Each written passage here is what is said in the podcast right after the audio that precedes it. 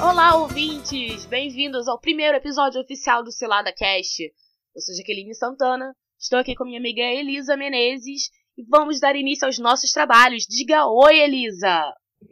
Oi, Jaqueline. não vou dizer mais oi, Elisa, não. Então, nossos ouvintes, bem-vindos ao primeiro episódio do Salada Cast, pois esse episódio tem pauta digitada e não apenas uma folhinha de caderno com ideias soltas. Estamos aqui tentando melhorar a empreitada de contar histórias de derrota, mas com humor. Pois se é para cair nessa cilada, que seja pelo menos para rir disso depois. Queremos agradecer a quem confiou que ouviu o episódio 00 era uma boa ideia principalmente para Maria Gabriela, que trabalhou ouvindo as nossas vozes, para Viviane Gomes, que abafou a Laura Pauzinho da vizinha com a gente, ao Thiago Batistone, que nos ama, amo também você, um lindo, e a todos os 37 seguidores do Instagram. Aê! E você que ainda não faz parte desse glorioso grupo, segue lá. É só procurar por arroba Cash. Diz o que tá achando, o que a gente pode melhorar, manda suas histórias, precisamos de histórias. É, contando suas histórias de cilada, a gente vai manter o sigilo e você também pode falar com a gente através do e-mail ciladacast.gmail.com. E vamos para o nosso primeiro quadro, Não Era Amor.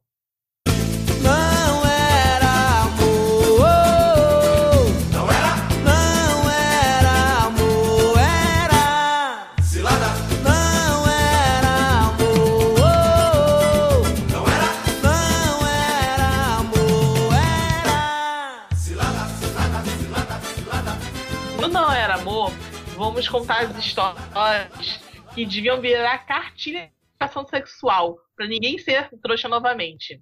São aquelas histórias que, apesar de absurdas, continuam por aí se repetindo. Aqueles causos que na mesa do bar comovem e divertem. Quem vai contar a história hoje é a Jaqueline, vai contar a história de uma amiga dela. O relato de hoje vem de uma amiga que fala muito sobre o período da galera alternativazinha do Rio de Janeiro, ali pelos idos de 2003 até 2007, esse trecho. Ela começa a se desenrolar numa festa chamada DDK, é Deutschland Dance Floor Club, que era uma festa alternativazinha de uma galera meio gótica, trevosa, rock and roll, que curtia uma música eletroindustrial, techno, house, blá, blá, whatever, entendeu? E essa festa fazia muito sucesso, juntava muita gente e era famosa pelas suas edições eróticas. E aí, muito bem, nossa amiga tava lá na festa com os amigos, dançando, curtindo, papapá, todo mundo naquela onda. Eu que nunca fui numa festa dessa, não sei. O que que é uma DDK erótica? assim? O que que ela tem de erótica? Bom, o que consta é que a festa da DK erótica contava com várias pistas, entendeu? Então, uma das pistas tocava umas músicas mais sexys, assim, pra fazer performance. A galera também botava uns trajes, assim, meio cinta-liga, muita coisa de vinil, muita coisa de couro, as garotas com corpete, os caras de sobretudo, entendeu?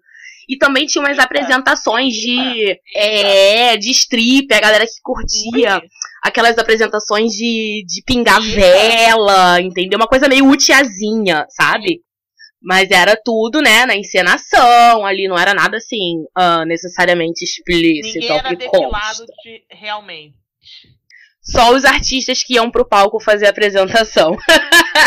Ok, continua a história. E aí, pois bem, nossa amiga tava no terraço, papo vai, papo vem, dançando, titimi, papapó. E aí nisso chegou um rapaz, um rapaz né? Assim, na ânsia de conhecê-la. Aí falou um papinho mole, sei lá o quê. Aí nossa amiga lá pensando, bom, já tô aqui, né? Esse ambiente todo de sedução, maravilhoso. Tô aqui sem fazer nada. É quase uma mescla dos nossos quadros, né? O não era amor com não tô fazendo nada. Foi lá, deu uns beijinhos no rapaz, e aí cada um foi pro seu campo, vida que segue. No que acontece, que passa um tempo, e aí nossa amiga vê o rapaz passando toda hora pelo lado dela, entendeu?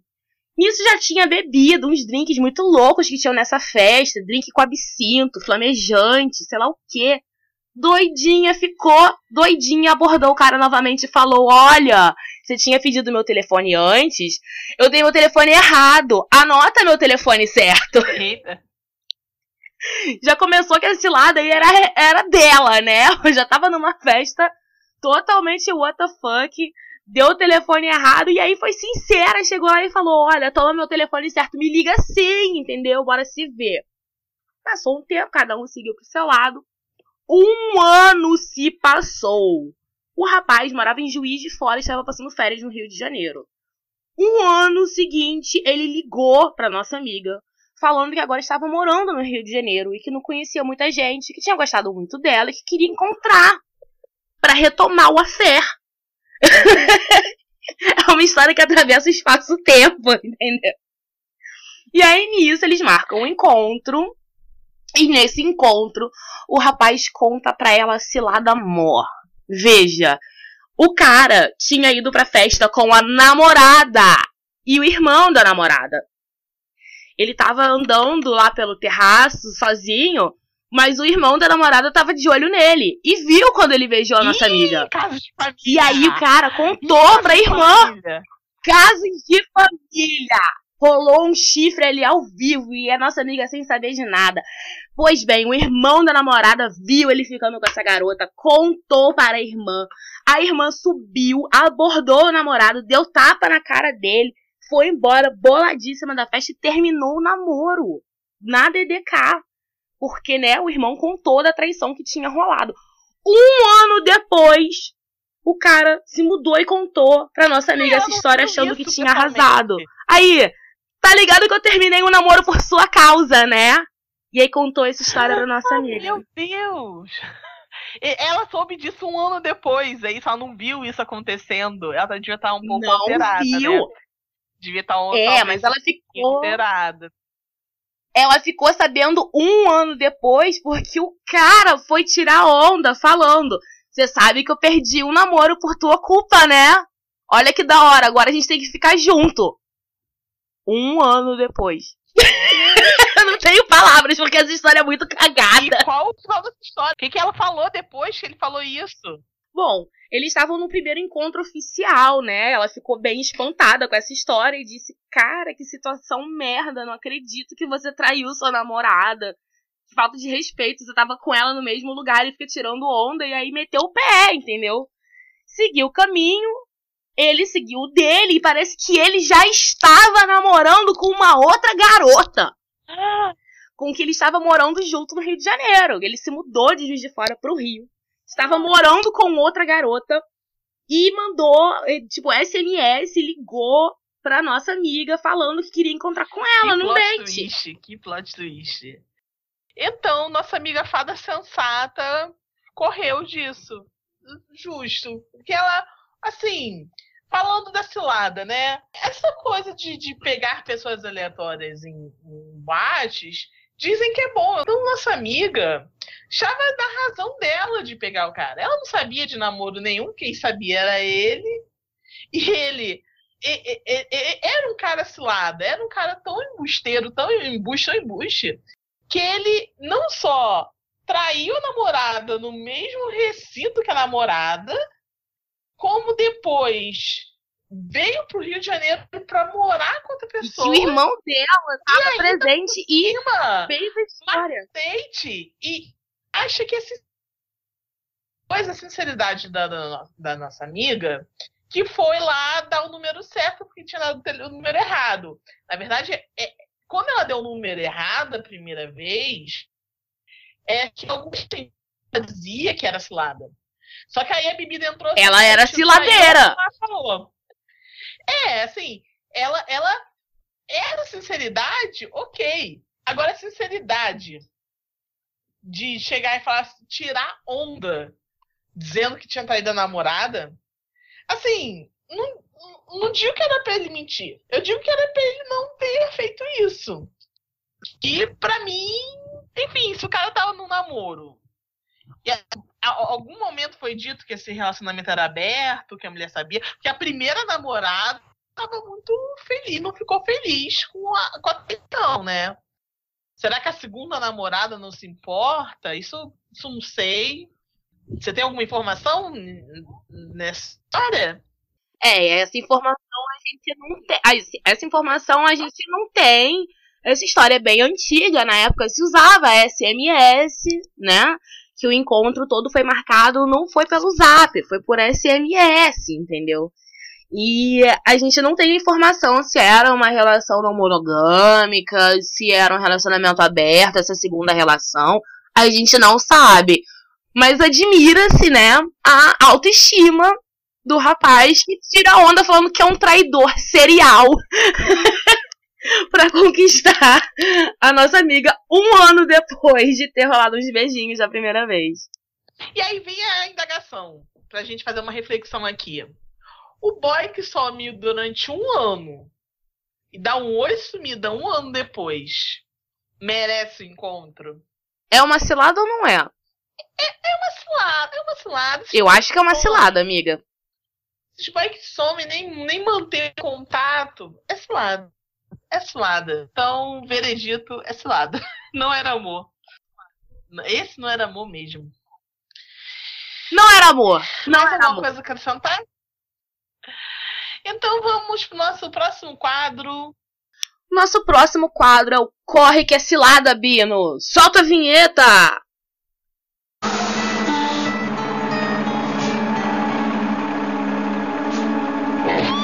É uma cilada, Bino. Inspiradíssimas em todas as obras-primas da sétima arte que levam férias frustradas em seu nome. Nesse quadro, nós contamos alguns perrengues passados em viagens, em transportes, naquele momento que a gente só queria tirar umas férias sem preocupações e tudo deu errado. Vamos lá, Elisa, qual é a nossa história de hoje? Então hoje é, vou falar um pouco de alguns perrengues de se fazer viagem de ônibus, viagens longas de ônibus. É, na verdade, viajar de ônibus é, é para mim que vivo aqui no transporte público do Rio de Janeiro, sempre um desafio. No Rio de Janeiro, o ônibus você não pega, você conquista, né? Então, no transporte público há muitos perrengues, mas hoje. Aliás, a gente pode fazer um, um dia especial transporte público, assim, tipo, não era amor, era cilada no transporte público, corre que é cilada Bino no transporte público, e perfídia pra gente falar bem mal, assim, do, do, dos governos no Eu transporte apoio. público. assim. Dos baratas, filhos da puta, entendeu? Fala mal do metrô Rio, filhos da puta que vão botar passagem a 4,60. Safado. Há alguns causos de viagem de ônibus, viagens longas de ônibus, viagens interestaduais de ônibus. É, no meu caso, eu quando era criança, eu viajava com minha mãe, com minha tia para Bahia. Eu me, a gente se preparava para isso, se preparava como se fosse passar fome, né? Como se não tivesse comida no caminho. Mas é porque aí a primeira cilada da viagem longa de ônibus, as paradas de ônibus são sempre muito, muito caras.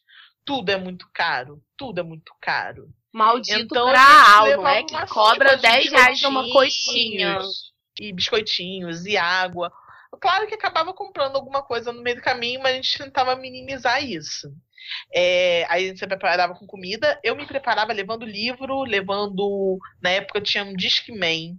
E aí eu ficava ouvindo os mesmos cinco CDs no Discman a viagem inteira. Inclusive, foi nessa viagem que decorei o CD do Sandy Júnior ao vivo, inclusive todas as partes que os fãs gritam Júnior ao fundo. Então, é, Sandy Júnior fez parte da minha vida, apesar do que eu não quero ir nesse show aí.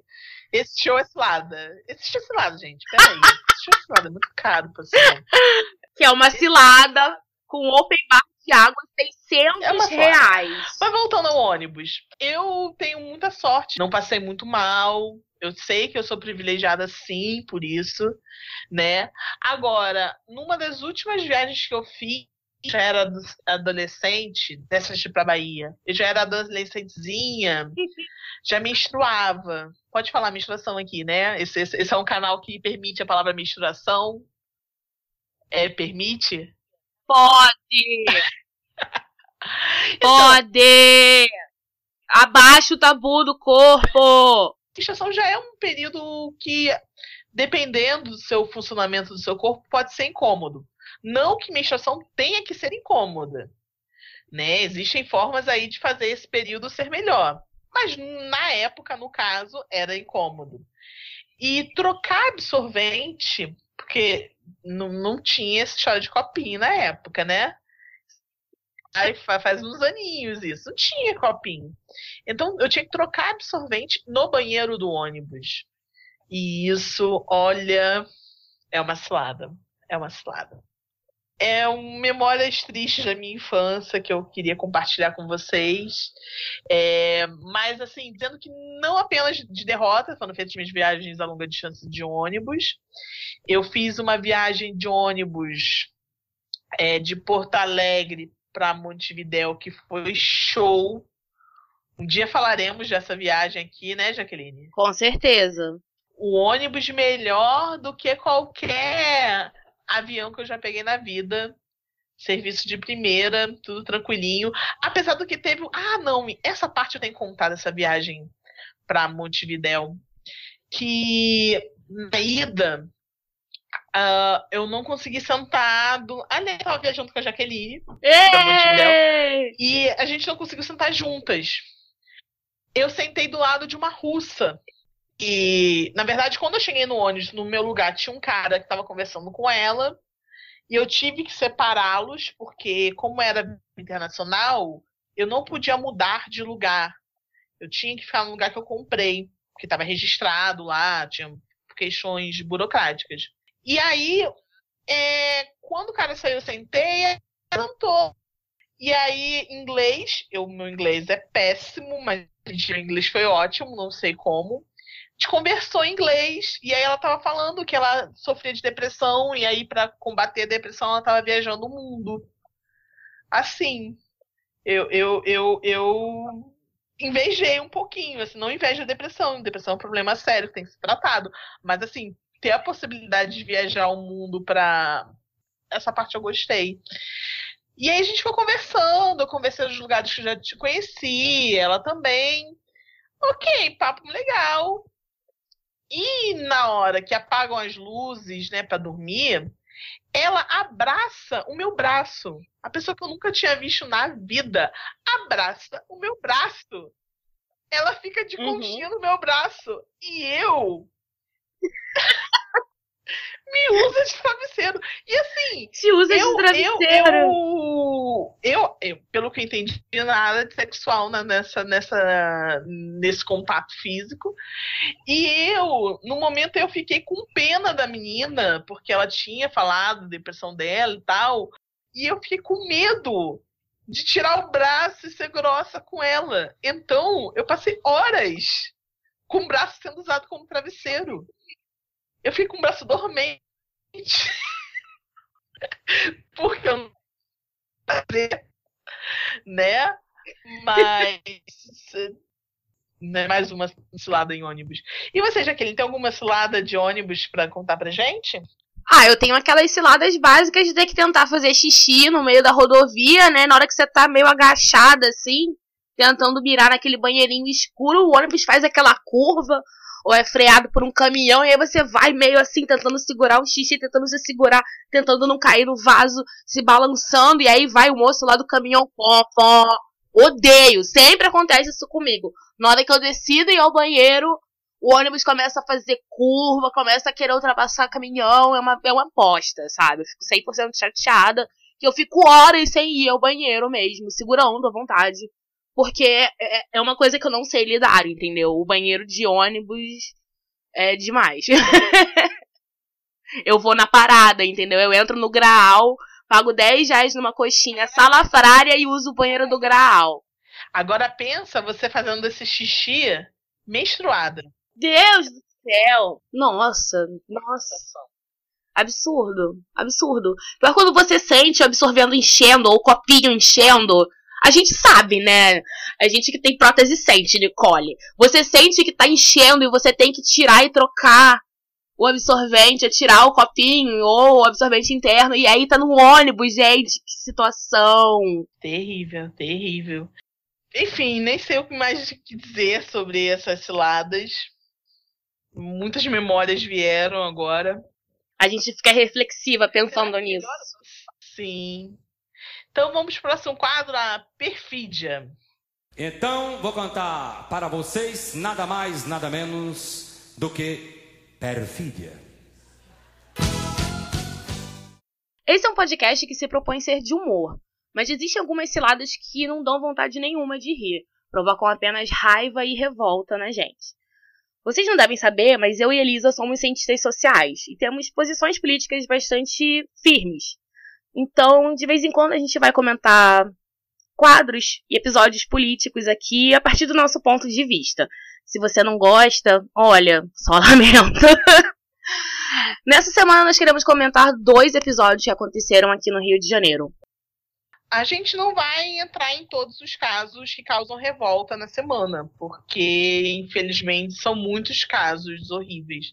Mas alguns que mexem com a gente, a gente vai falar assim. Então, assim, enquanto eu estava editando o último episódio, o 00, é, estava acontecendo um, aconteceu uma execução em Guadalupe, que não existe outra palavra. O perito da, da, da Polícia Civil falou que aquilo não pode, podia ser encarado como legítima defesa, porque 80 tiros não é legítima defesa. Então, 80 tiros num, num veículo que não deu tiro nenhum, e quem estava lá e não ouviu tiro nenhum, né, sabe que não, não foi, foi uma execução, a palavra é essa, execução. Executaram um pai de família. E se não fosse um pai de família, se fosse mesmo um ladrão de carros, alguma coisa do tipo, ainda seria uma execução. Foi pior, foi agravado e ganhou mais imprensa, ganhou mais mídia por ser por engano, mas foi uma execução. Foi alguém achando que ali dentro tinha um bandido e que ele tinha que morrer daquele jeito. E fico pensando, quanto mais violência se tem, quanto mais o Estado mata, mais as pessoas têm medo.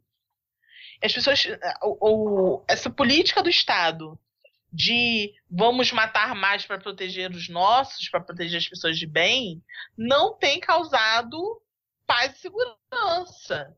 Tem causado cada vez mais medo. Porque numa guerra, se é para matar ou morrer, todo mundo vai tirar para matar. E aí, não tirando responsabilidade dos soldados que cometeram essa execução, mas fazendo um leve passada de pano, mas uma, uma responsabilidade que não é só dos soldados que estão ali. É uma responsabilidade do Estado que orienta eles desse jeito. Não orienta para investigação e resolução de crimes, de assassinatos.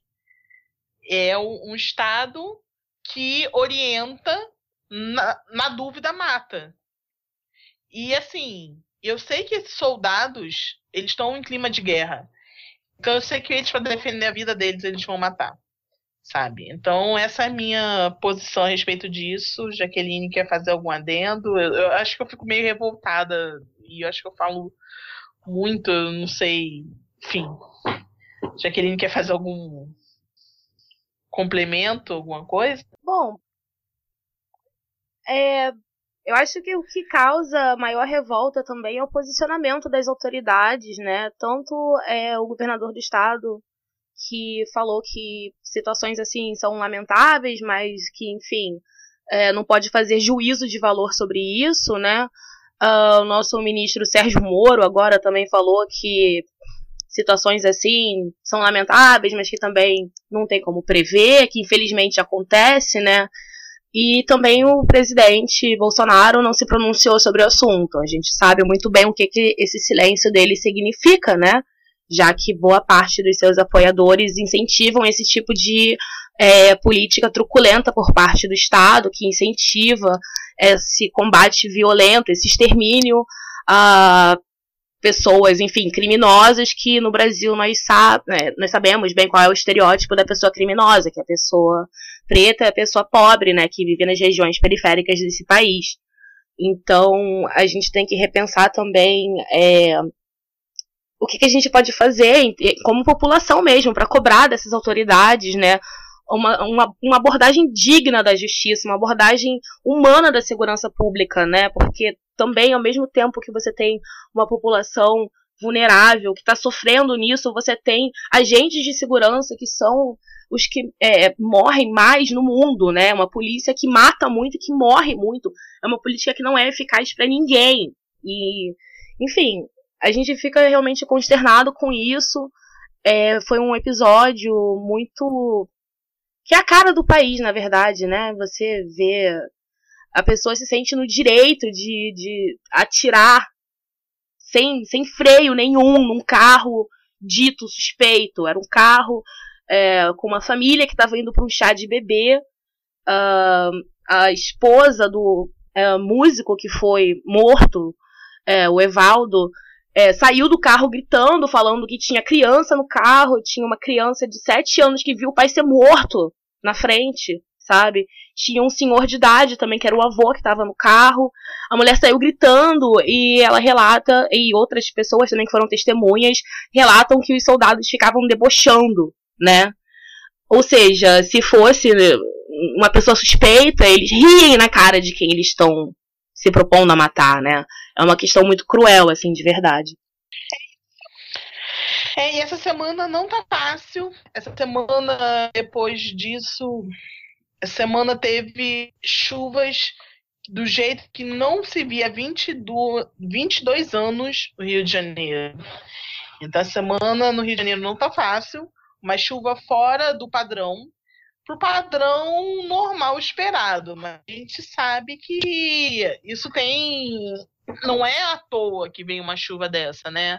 Chuva é uma coisa natural, água é uma coisa ótima, importante para a vida, mas as mudanças climáticas no mundo, mudanças essas que muita gente não existe, é, causam cada vez mais fenômenos como esse.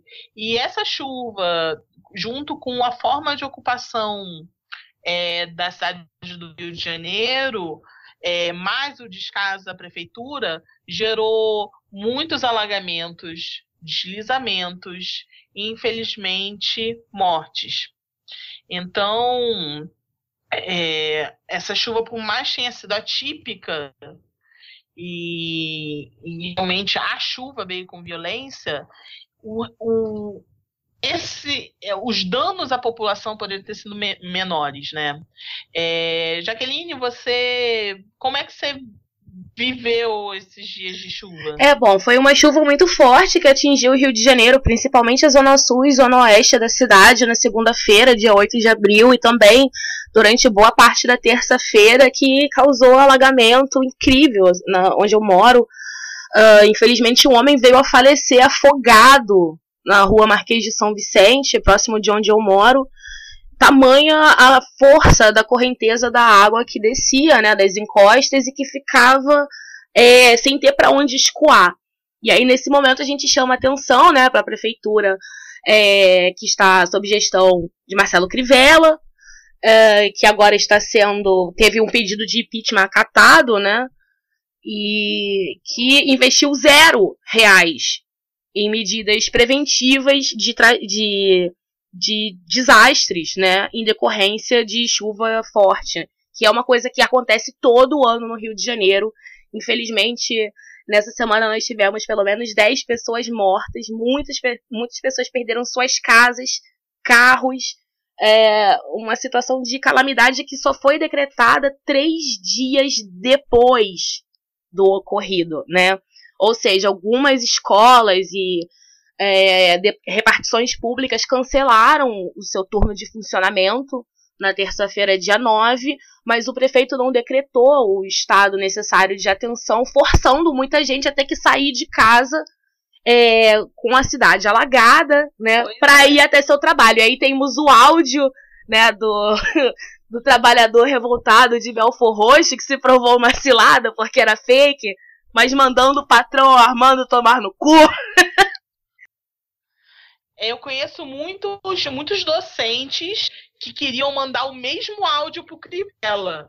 porque o Crivella dispensou os alunos das aulas, né? Então os alunos não foram para as aulas, acho correto.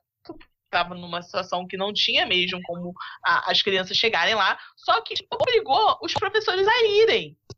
Então, é, os professores foram obrigados a ir enfrentar a chuva, né? Enfrentar alagamento, enfrentar o caos no trânsito, e para não ter aluno né? Então, quem. Olha, muitos professores e professoras que eu conheço, se pudessem mandar aquele áudio pro Crivella, teriam mandado. Teriam mandado. É verdade. E você vê como essa é, é um sintoma, sabe, do distrato com que a cidade é, é considerada pelas autoridades. Aquela ciclovia Tim Maia que existe, né? Fazendo a conexão de parte da Zona Sul com a Barra da Tijuca, teve um trecho que desabou pela quarta vez. Todo ano desaba um trecho. E aí o prefeito vai à televisão, é, acaba, sabe, sendo muito grosseiro até com certos jornalistas que estavam fazendo o seu trabalho, questionando as medidas que deveriam ter sido tomadas pela prefeitura, e fala que não tinha como esperar isso, que de fato foi uma chuva típica, que não deveria ter né, assim, não, não tinha defesa, de fato, ele colocou os funcionários na rua para atuar, um, um contingente mísero de 20 funcionários na rua, enquanto a tragédia rolava pela cidade, é, mantendo as pessoas ilhadas na Barra da Tijuca, pessoas ficaram é, quatro, seis horas presas sem conseguir sair do lugar, porque não tinha como você sair né, da Barra para a Zona Sul. Tem aqui a Avenida Niemeyer, também foi interditada porque tinha ameaça de deslizamento. Não tinha sido feita nenhuma obra de contenção né, daquele trecho ali. É, deslizamentos em várias comunidades no Rio de Janeiro, vitimando famílias. E você vê que, de fato, é, tiveram a política né, de tocar as sirenes de alerta, mas você vê que obras mesmo, de fato, não foram feitas. Então, quando toca a sirene a pessoa, em tese, tem que sair daquele lugar porque está com risco. Mas você vai para onde se você está ilhado, né? Você não tem opção de sair de onde você mora. E também você acaba perdendo a sua casa. Você não tem para onde voltar depois. Né? A população se vê presa, de fato, nessa situação. É, é um caos, e aí, de fato, a população está muito revoltada agora com o prefeito. E aí, na próxima eleição, né, vai fazer a mesma lambança. Porque na hora de votar, o pessoal esquece o que acontece. Então, eu queria fazer dois comentários. É, um de que essa, esse pedido de impeachment, é, dando uma, minha opinião pessoal, que eu sou contra. Eu sou contra porque a gente não pode ficar fazendo o recalde político. O Crivella está sendo um péssimo prefeito? Está sendo um péssimo prefeito. Vamos brigar, vamos reclamar, vamos pressionar. Mas eu acho que tirar ele agora é poupá-lo de dois anos de desgaste até a próxima eleição. É poupá-lo de ver ele acabar o poder político dele, sabe? E, e eu acho que a gente tem que para tentar, nesse Brasil, tentar começar a respeitar um pouco mais a democracia, é, não é porque esse desse eu não gosto, então eu vou aprovar um, um golpe contra ele, sabe? Claro, se nesse pedido de impeachment for provado é, as, os crimes que, que baseiam de fato o impeachment, é uma coisa. Mas eu vejo muita gente falando impeachment como se fosse recalde político. Assim, ah, esse aí é ruim, não gostei, quero outro. Manda pra, pra concessionária, troca esse, sabe? Verdade.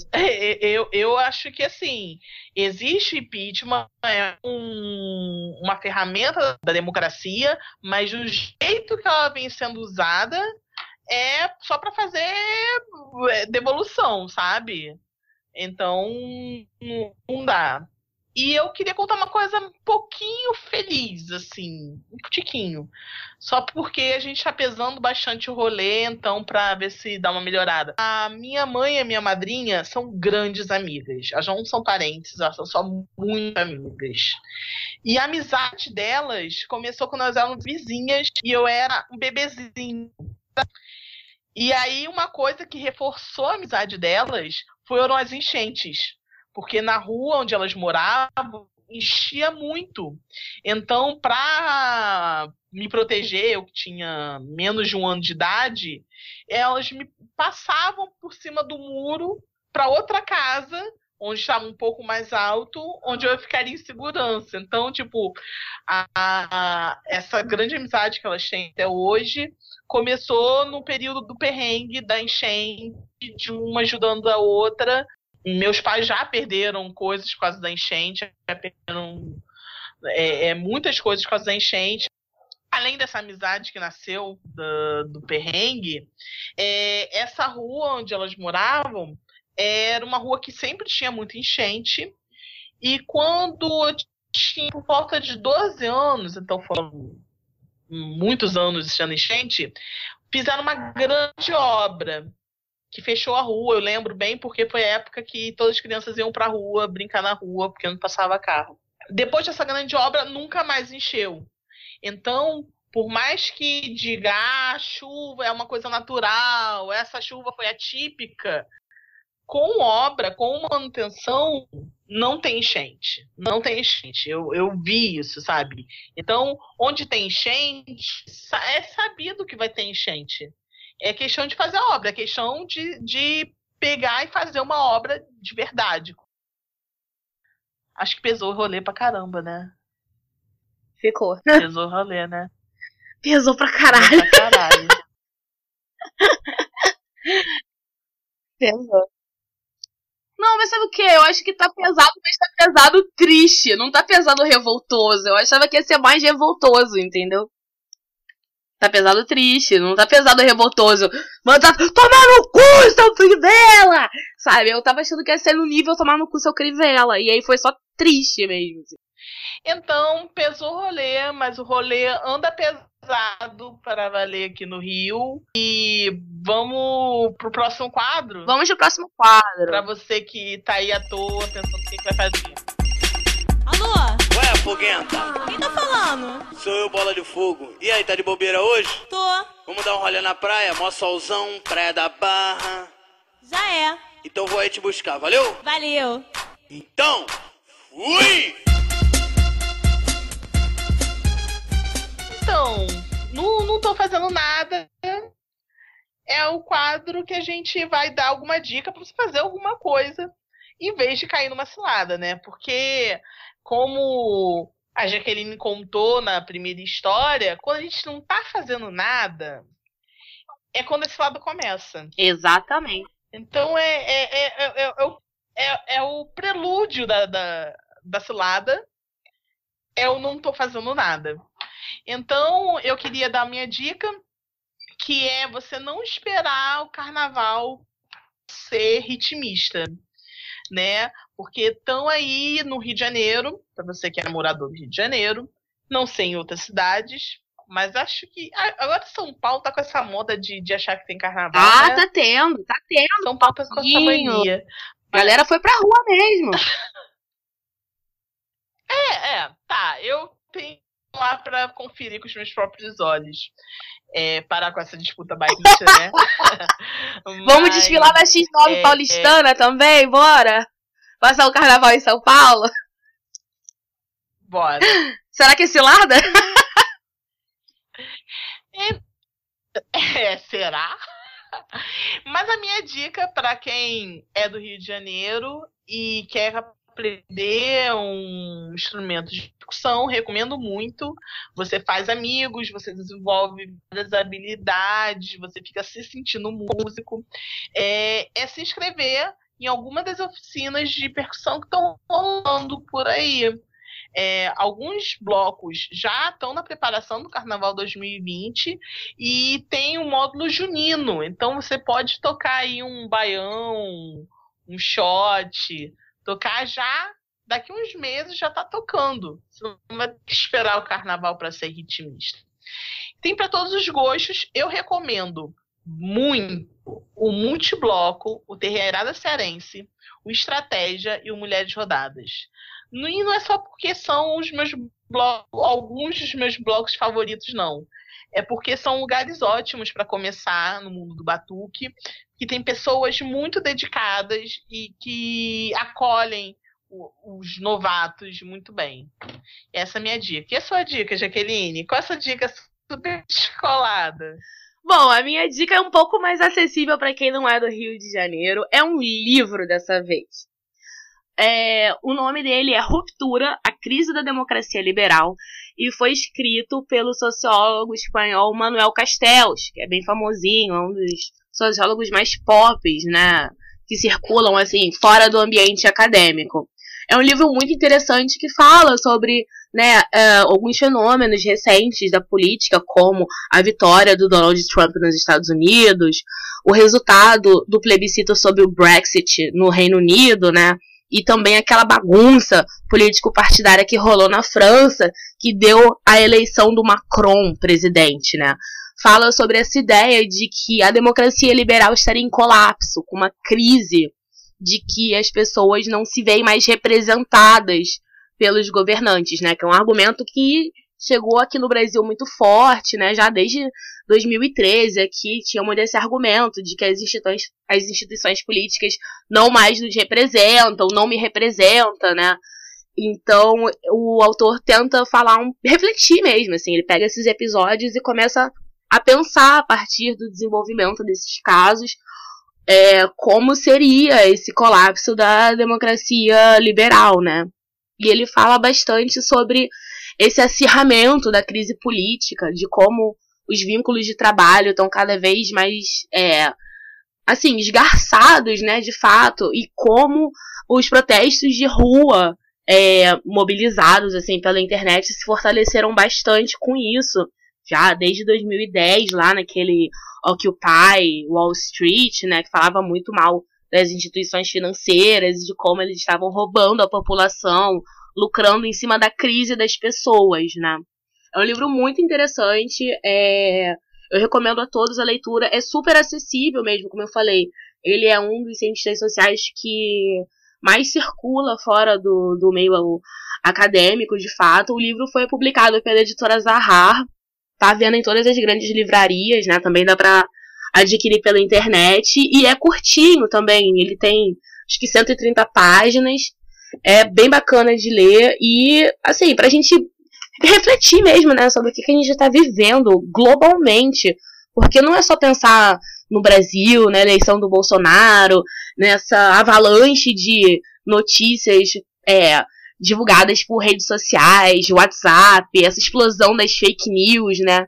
Da revolta do homem comum, como eles falam, diante da desigualdade.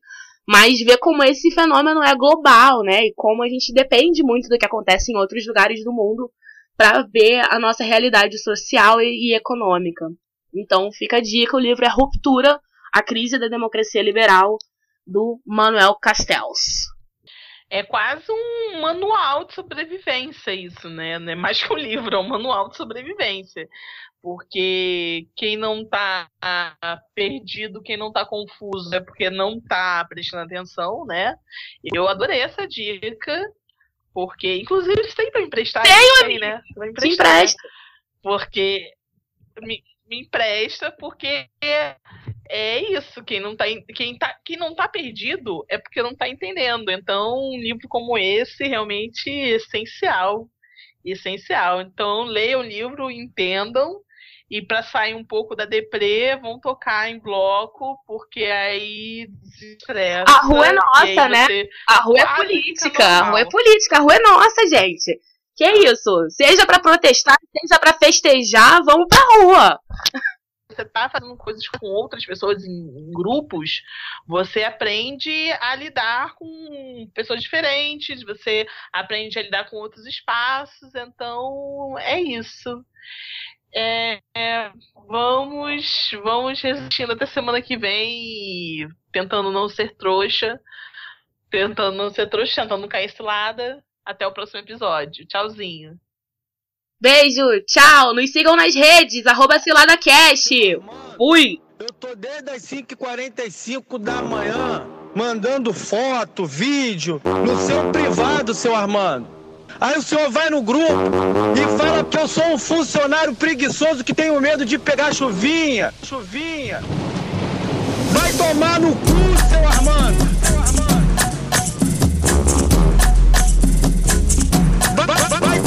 Chu-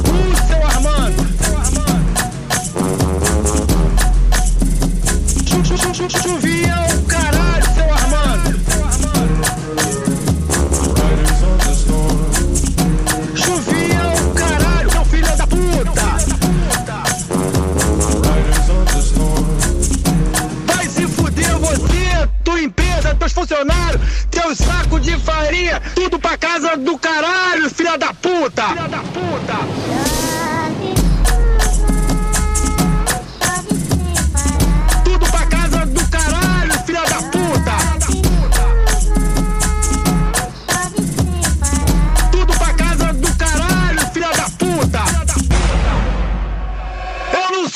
Escravo não, desgraçado.